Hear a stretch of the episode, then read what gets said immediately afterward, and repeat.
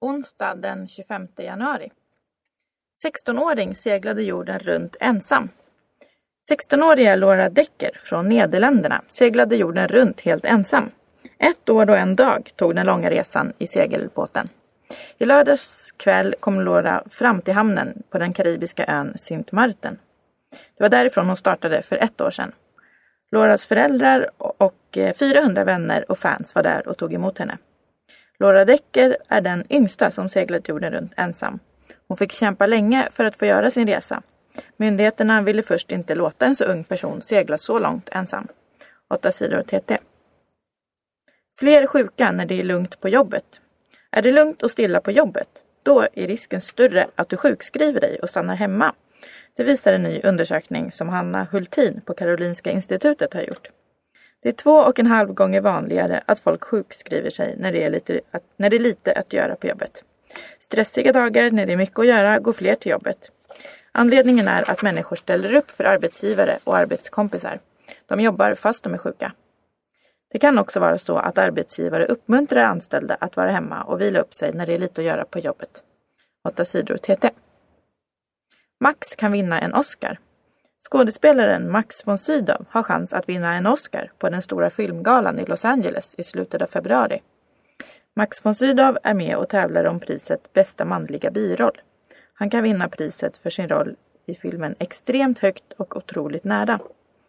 Max von Sydows medtävlare är bland annat Kenneth Branagh, Nick Nolte och Christopher Plummer. Mona Sahlin får toppjobb. Socialdemokraternas förra ledare Mona Sahlin kan få jobb som chef för den internationella arbetsorganisationen ILO. Det är den svenska regeringen som vill ge toppjobbet till Mona Sahlin. 8 sidor TT. Många döda efter jordras.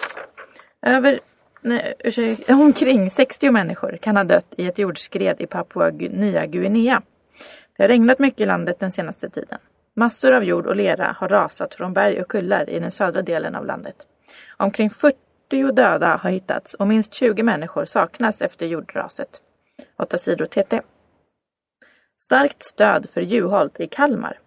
Många socialdemokrater i Kalmar län är besvikna på sitt parti. De tycker att förre partiledaren Håkan Juholt har blivit illa behandlad. De tycker att partiets ledningsgrupp svek Juholt när de borde ha stöttat honom. I Kalmar är stödet för Juholt fortfarande mycket starkt. Folk är förbannade och besvikna. Flera säger att de ska lämna partiet, säger Socialdemokraternas ombudsman Mattias Adolfsson till tidningen Östra Småland. 8 sidor TT. Tibetaner dödades av kinesisk polis. Tibet är ett område i sydvästra Kina.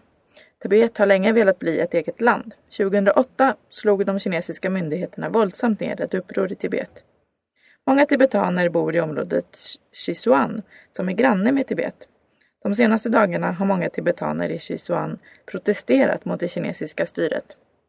Kinas säkerhetsstyrkor har skjutit mot demonstranterna. Enligt tibetanerna har minst fyra tibetaner dödats. Kina säger att poliserna tvingades att skjuta efter att ha blivit attackerade av en våldsam folkmassa. 8 sidor TT. Tre får fängelse för våldtäkt. En 19-årig kvinna blev våldtagen i Södertälje förra året. Hon blev våldtagen på ett vandrarhem av tre män. Nu har de tre männen dömts för våldtäkt. De dömdes till fängelse i mellan två och tre år. Efter fängelsestraffen ska männen utvisas ur Sverige.